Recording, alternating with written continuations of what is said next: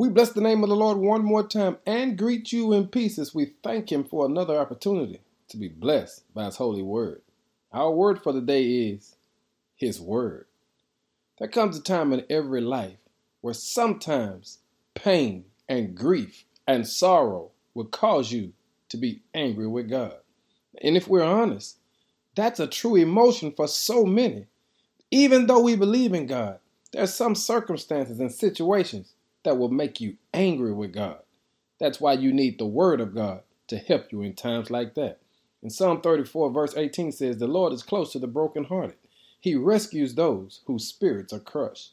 You see, the truth is, I believe in God. I believe He's good. I believe He can heal people, solve problems, work miracles, and give us strength to make it through difficult times.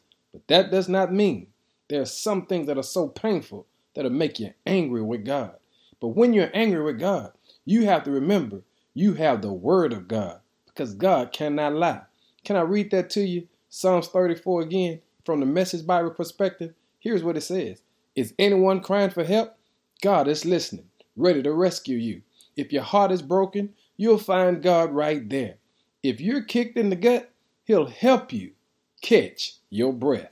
Hey, family, sometimes things happen in life that we just don't understand. The loss of a loved one, the diagnosis of an illness, the loss of a job, all kinds of things that will make you question God.